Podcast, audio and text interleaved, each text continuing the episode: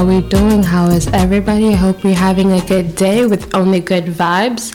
This is a pilot episode of my new podcast, Dear Caucasians, that can be found on Spotify and the Lobby Observer website. This is a show to talk about the struggles of the black people and to amplify the voices in our community because living in black America is an entirely different world.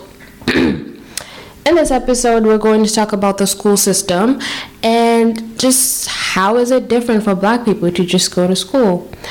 This is brought to you with the help of Westboro High School's amazing tech team, and with that, let's get it poppin'.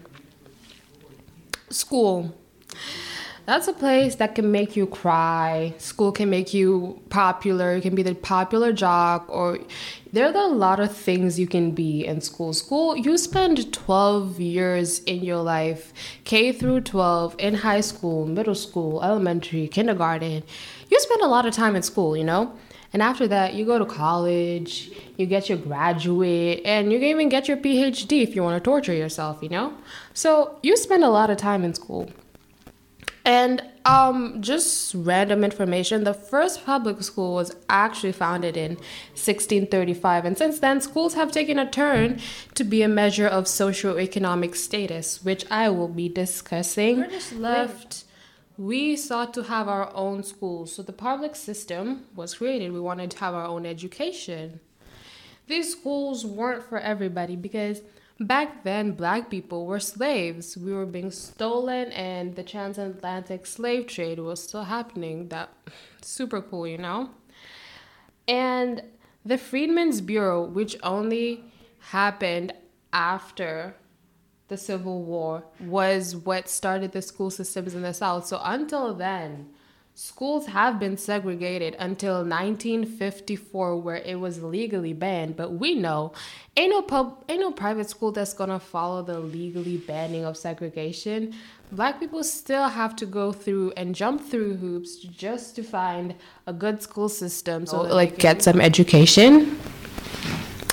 The Freedmen's Bureau led to the founding of many historically black colleges and universities, commonly known as HBCUs.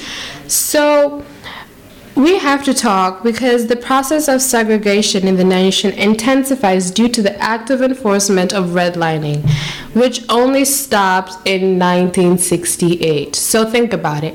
If redlining, the process of where the bank stopped systematically denying black people from getting house loans, stopped in 1968, and school segregation stopped in 1954 so there was a time period there where black people did not leave, did not live in the same place where they went to school. So this means that black people have been accepted into the school system for only 66 years. In spite of that, though, we have many scholars and scientists who have achieved many academic heights, but they haven't been discussed. I wonder why.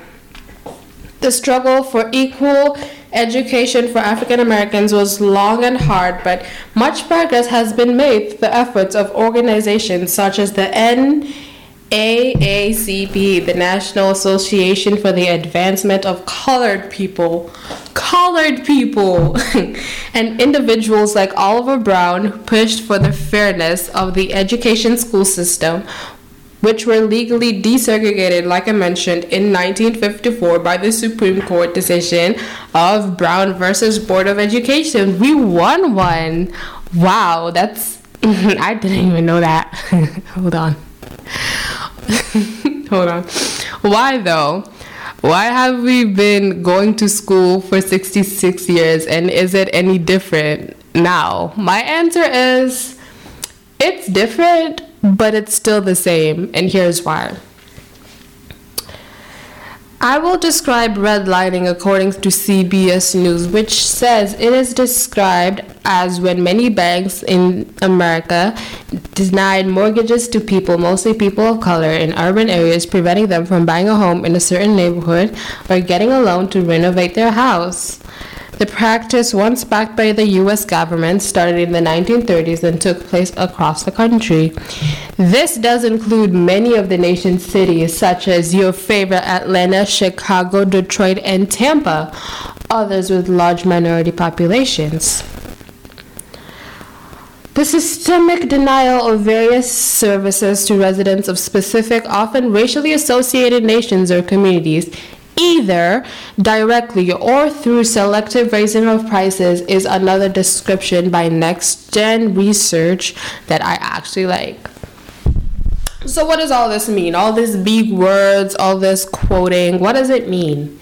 This means that the government was figuring out housing one time and said black people are not to get houses. They started giving mortgages to white people, and these mortgages enabled them to buy houses with low interest rates and then slowly pay for them, you know, just like how mortgages works. So obviously, white people started moving out of the urban areas into the nice suburbs because most of them could now afford to buy houses, leaving a majority of black people and other minorities in the project housings and the urban areas that have system- a lot of black people. Like they have a lot of black people. Now the catch was with this mortgages that black people weren't given those loans. In fact, they were explicitly denied the loan until 1968 just because they were black. See, they could have good credit scores. They could they could be fancy, they could be from a nice family, but no, just because of the color of their skin, they were denied the loans, which makes you think a lot of things in America are like that, you know? Like I can just walk somewhere and not get a job. Why? Because I'm black, you know? It's it's really not that different, but oh well.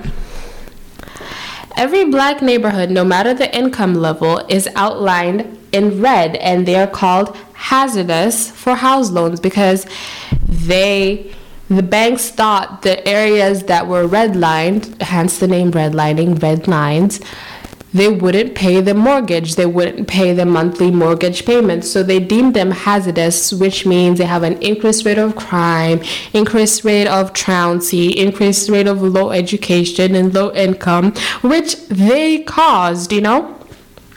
So now, I'm talking about housing. So you can be like, Kyla, what the heck does this have to do with the school system?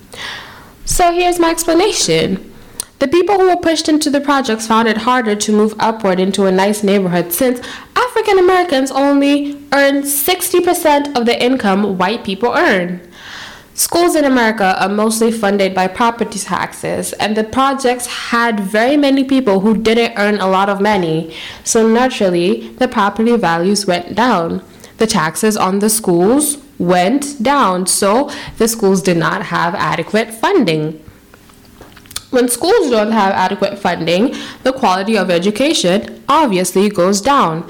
And I feel like this is like a ball chain reaction because the lower the quality of education, it leads to a lack of appropriate class healthy situations and learning environments are obviously decreased in quality and this will naturally take an effect on the national test scores like the SATs lowering the rates of college acceptances from those high schools Lack of adequate resources to succeed will make accessing higher college education both academically and financially difficult, which will lead to the low diversity of college, which, by the way, most colleges in America have less than a 10% African American population.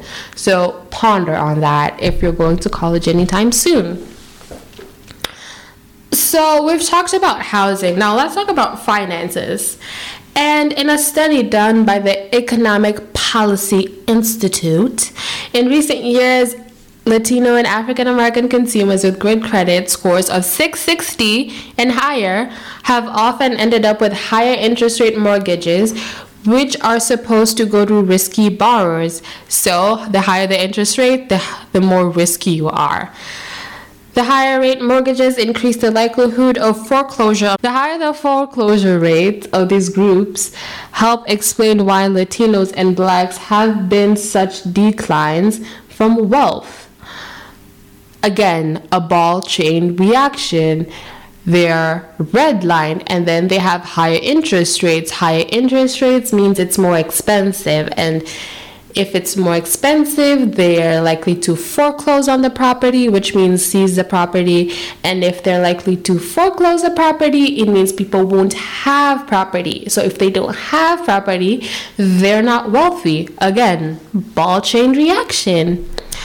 In the past, public schools were largely funded by local property taxes. Property rich and poor school districts differed because, you know, some areas have nice houses and some areas just don't. So the property taxes like varied and so since the early 1970s, however, state legislatures have, on their own initiative or behind the state courts, implemented school finance equalization programs to reduce the disparities within state education spending. So basically, they gave schools money instead of just explicitly depending on the property taxes.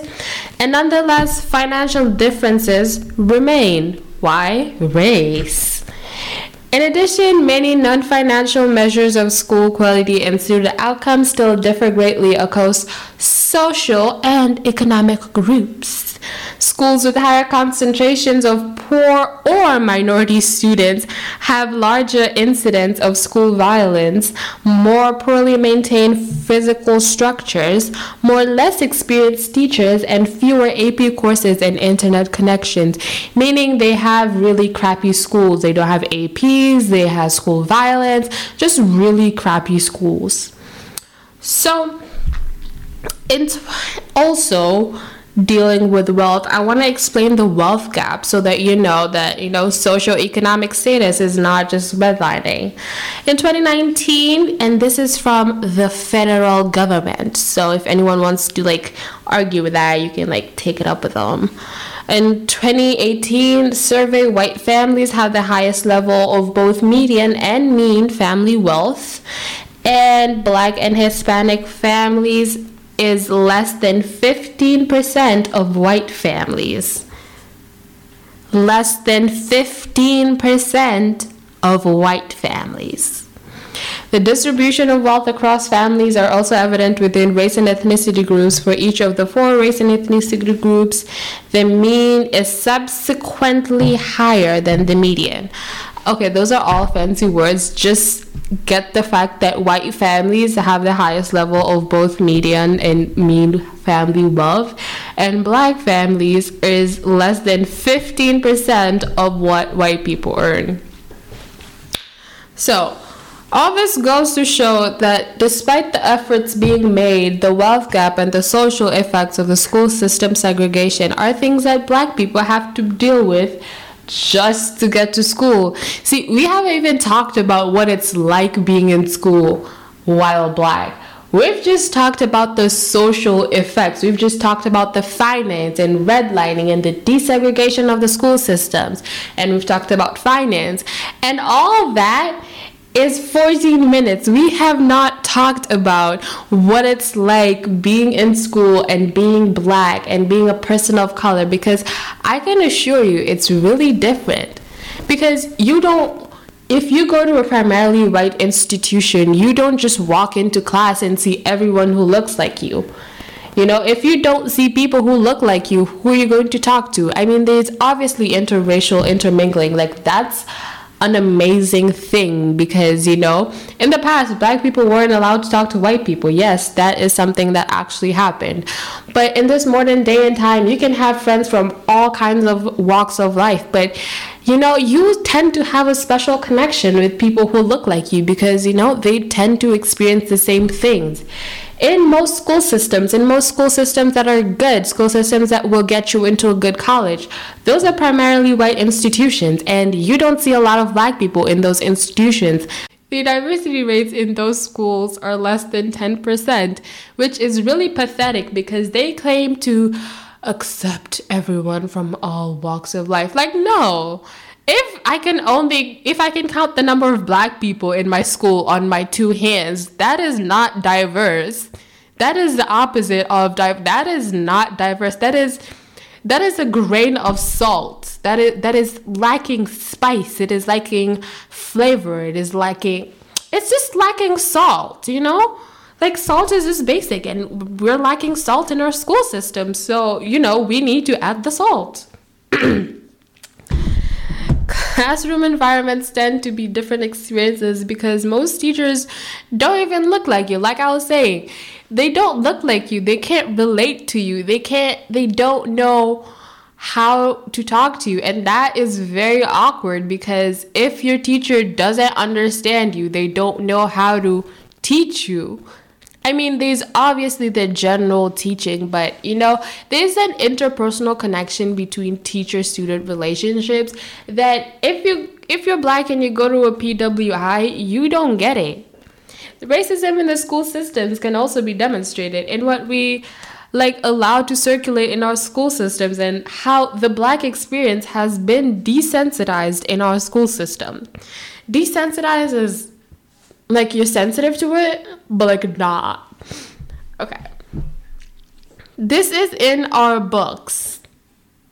And the racial slurs, the lack of diversity in the historical figures we learn, and it's quite funny, I find it, that we only learn about black historical figures on Black History Month, which is on February, the shortest month of the year.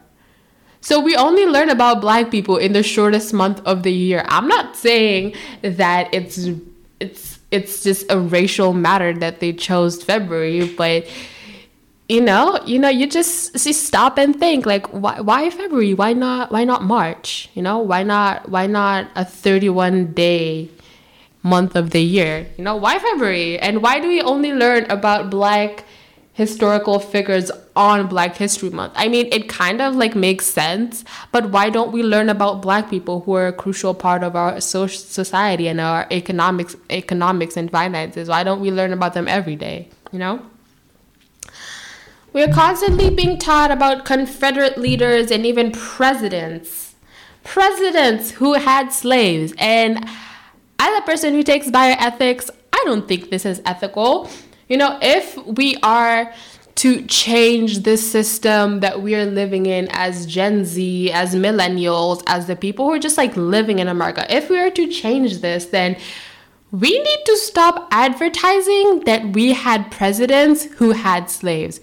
Because I don't know about you, but I would find that pretty embarrassing. Like you you just say that, "Oh yeah, I've had 50 presidents and like I don't know, like 10 of them had slaves." That that that kind of makes you look really bad. That makes America look really bad. And honestly, that is a very accurate description of what America looks like, honestly. Allowing questionable historical figures to be in our books and our literature and our assignments makes it seem like it's okay to be a horrible person, but when you do at least one heroic thing, you get generations of praise. I mean, look at Thomas Jefferson he had slaves. And slavery is not a pretty thing. It means that they were stolen, they were raped, they were tortured, and their lives were in the hands of Jefferson while they were being forced to work in cotton fields. No, it wasn't a vacation. They were whipped, they were killed, and they were forced to work on Jefferson's field while he was here writing about unalienable rights that he didn't give to the people working in his own frigging backyard. Confederate leaders increased their political powers so much so that they had the frigging audacity to say that slaves were only three fifths. Three fifths of a human being. Not five out of five, three out of five. So we have been dehumanized enough to not be complete human beings. We're just three fifths. You know, I feel like I should get a tattoo of that somewhere. Like, I'm only three fifths of a person according to Confederate leaders. I think that's pretty funny because we weren't even considered enough to be treated with the decency of humans. We were not even the scrap of humans. We were less than humans to them. because if they considered us humans, we'd have to claim our inalienable rights, which is life, liberty, and pursuit of happiness. Oh my god, I'm so patriotic. Yet, it despite this Confederate leaders like considering us three fifths of a human, we still read about them. We still read about these disgusting, barbaric excuses of men in our history classes who made laws that trapped black people in prisons and cotton fields. And the English department is not being spared today. We read books that have racial slurs and have somehow been overlooked by the school curriculum board, who apparently have people who are not doing their frigging job. I mean, if some books in the school system have the N word, like you're clearly not doing your job. They're they're just like they're as bad as pornographic materials. Like they should not be in the school system, point blank, period.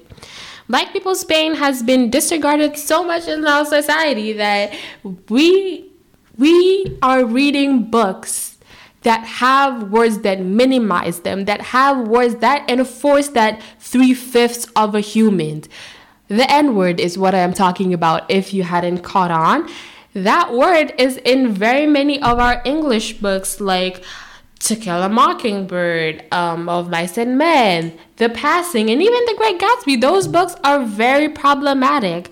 So when I'm surrounded by Caucasians in my English class and the word comes up, and the question of whether to verbalize a word is presented, I don't have to explain why the book is racist. You know, if you paid attention to the shifting systems in the world, you would understand why saying the N word is very problematic. And I would just like to clear it up for anybody who was still not getting the gist of what I'm saying. Absolutely the fuck not. Can you say the N word in any situation if you are not black? Like, point blank, period. There's no two ways about it because black students have have always been pressured to explain and like and like describe and like make a thesis statement on on why it's racist or people should avoid using certain words and i'm tired of it you know we don't owe you an explanation our suffering because if you paid attention, if you got out of your head and stopped being ignorant, you would understand that we are living in a white man's world. We are living in a world that was not built for us, a society that was built to make sure we were on the cotton fields. So, words like the N word constantly used in the books in our school system is another one of the things that I say going to school while being black exposes you to such uncomfortable experiences that our white counterparts do not have to go through. You don't see you don't see white slurs. They're not even they're not even white slurs, but you don't see words that that that would hurt white people in books because the society is built for them. Our schools are built for white people because if it were up to our not our mm, I ain't white. If it were up to the founders of this country, black people would never be in schools. I wouldn't be in school. And you know, even after the racist books and the financial burdens our parents have to bear just to get in school, we now have to deal with something called the school prison pipeline. Yes, school prison pipeline. It, it's it's not school college. You're going from school to prison just because you're black. Another thing that we have to deal with. The practice of pushing kids out of school and toward the juvenile and criminal justice systems which is fueled by the school's zero tolerance policies and the presence of police officers in schools. The New York Times on October 1st said that the Common App just cited disproportionate discipline rates for black girls in its decision to stop asking students to report whether they had been subject to disciplinary action. So, this is only like re- re- relevant information if you're a senior. The Common App is now stopping to ask that if you like the question that asks like have you ever had disciplinary action taken against you? So common app had the common sense pun intended to figure out that the discipline rates were disproportionate for black girls. And they cited that in their reason which i think is pretty cool. Statistically i cannot pronounce that word for like half of my life but i cannot pronounce it statistically Statistically, black boys have led the country in suspensions, expulsions, and school arrest. And their disparities between them and white boys have been a catalyst. Catalyst, that's a very scientific word, for national movements for change. But black girls' discipline rates are not far from behind from the black boys. And in several categories, such as suspension and law enforcement referrals, the disparities between black and white girls eclipse those between black and white boys. Meaning to say, black people are obviously more likely to be punished for the same thing that the white students did more harshly. So, let's give an example.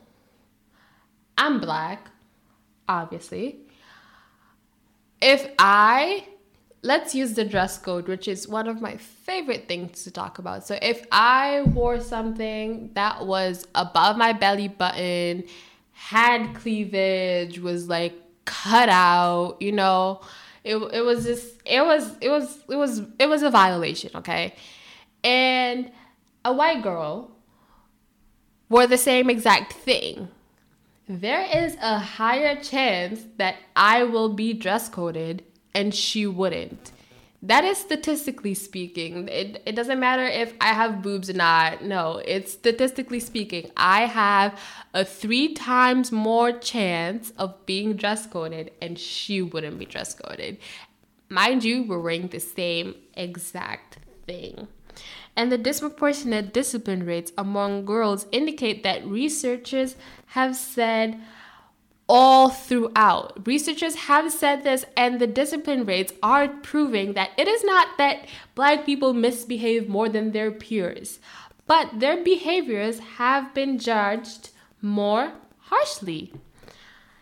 Now, let's get into some federal data.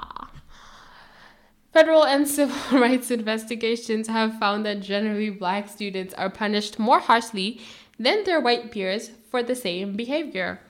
Black girls, in particular, are more likely to be punished for subjective infractions like, ooh, like the dress code violations I was just talking about and insubordination. So, black people don't just get to come to school, have the same misbehaviors, have the same background experience as compared to white people. You know, all these things that happened, we're gonna get judged more harshly. That means we we're constantly living on edge. We're constantly analyzing, did I do this wrong? Did I say this wrong? Did I did I, did I offend anyone? And that's because one small thing and I might end up on the side of the road getting shot by some whack ass police officer who has no absolute common sense, you know? And that's not me exaggerating. These are actual cases that have happened to black people. These are these are things that happen outside this little Westboro bubble. These are things that happen in the real world that we might not be exposed to now, but that doesn't mean that we shouldn't talk about because we don't have that many black students in this school. That means the amount of pressure on them is greater. It's it's a lot, you know, and I'm not just speaking, I'm just speaking from a factual point. I'm not, I've not even gone into mental health. I've not even talked about code switching. I've not talked about code, code, oh, oh. I've not even talked about tokenism. That's the word I was looking for. Because little black kids are constantly being told to behave and have more pressure for perfection, just like I said, because one slip and I have a suspension, and the suspension would be asked by Common App. And we all know ain't no university that trying to get somebody who had a suspension because suspensions really look bad. See, all these facts I've given you are just to show you that this is not just some random emotional podcast that I'm pulling out of my ass. No, these are things, these are facts, these are situations that are happening to other people. And just because it's not you, or just because you don't look the same as they do, you should be aware. And that's why I'm naming my podcast Dear Caucasians, because this is like a letter You know, this is an extensive letter with with pretty vocabulary to educate you on what is happening around you on on how we are getting hurt and how we just don't need you striking in the streets because that is helpful to an extent. We need reforms in the school system. We need to get the books that use the slurs and the words and the depictions of slaves. We need to get those books out of our system. We need to stop unintentionally segregating ourselves. We need to have complete total integration. We need to stop making black families go through hoops just to get their kids into a school system. We need reform in this system, and that is why I am highlighting this because I feel like this was the perfect thing to talk about. These are facts, these are things that need to change. Because if we continue to subject the next generation of black kids to a school system that they have to read about slurs. They their, their families have to go through numb and length. Socioeconomic status has been defined. They can't get into college if they don't live in some fancy neighborhood. If we subject them to this then all the protests that happened during quarantine those are not going to be enough. We need more and we demand for more and we we we deserve more. We deserve the change that we are asking for. So with that very emotional ending this has been today's episodes on the school system and i hope you learned something from this. Please remember to follow all our social media at Dear Caucasians on Instagram and Twitter for updates and hella memes and TikToks because you know that's what I do. And I have been your one and only host, Kai, and you can check out my Instagram page. Have a beautiful day, beautiful humans, and that is me signing out.